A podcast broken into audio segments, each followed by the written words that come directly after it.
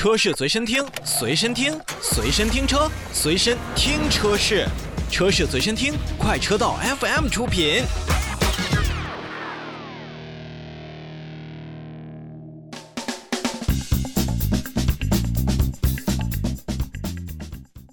我们再来看看特斯拉，刚才所提到特斯拉呀，也同样是在三月十五号的时候，特斯拉在中国和美国市场都是共同涨价，那这也是该公司不到一周内的第二次涨价。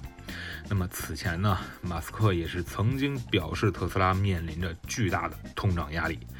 那其实呢，还是原材料成本的一个上涨的一个压力。在十三号的时候，特斯拉就称，特斯拉与 SpaceX 在原材料和物流方面等等领域呢，都是面临着巨大的通胀压力。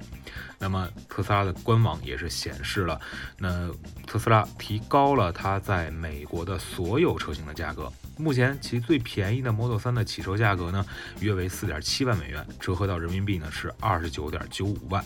那么特斯拉最便宜的 Model 3的后轮驱动版上涨了两千美元，至四万六千九百九十美元，而 Model 3双电机的全轮驱动版上涨了两千五百美元，到了五万四千四百九十美元。美元那么高性能版也是大幅上升了三千美元，已经。上升到了六万一千九百九十美元。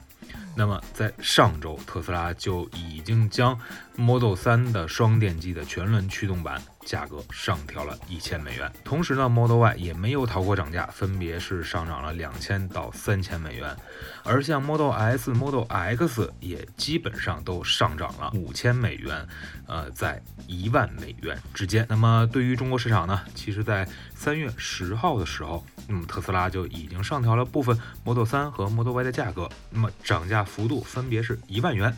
那而且在三月十五号，特斯拉也是再次将部分的 Model 3和 Model Y 的价格上调了大概约百分之五，其中 Model 3的高性能版的价格上涨一点八万人民币之后，哎，来到了三十六点七九万元人民币；Model Y 的长续航版也是上涨了一点八万元之后，来到了三十七点五九万人民币。